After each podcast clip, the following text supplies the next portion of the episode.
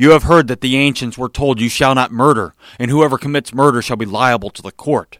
But I say to you that everyone who is angry with his brother shall be guilty before the court, and whoever shall say to his brother Raca shall be guilty before the Supreme Court, and whoever shall say you fool shall be guilty enough to go into the fiery hell. Matthew 5, 21 and 22. Be angry and sin not, St. Paul tells us. Anger is not an easy thing to overcome. Anger happens for the simplest of reasons a slight misunderstanding, a misspoken word, a deed done or not done without thinking. And our anger burns within us. Anger that leads us into the greater fires of hell if we do not repent. But Jesus does not get angry with you when you repent. His anger, righteous and holy as it is, comes on the last day when those who refuse to repent must deal with the wrath of the Lamb. Are you angry?